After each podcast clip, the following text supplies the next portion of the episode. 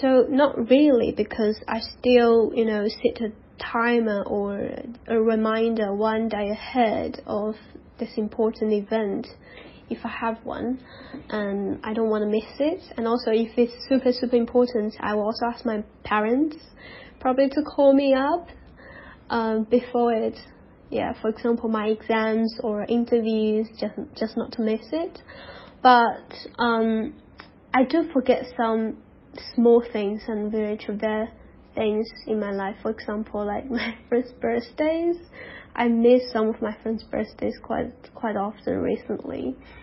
Yeah, because we've been quite busy and sometimes they even forget their own birthday. So I think it's not that important, but still, yeah, I felt a little bad afterwards.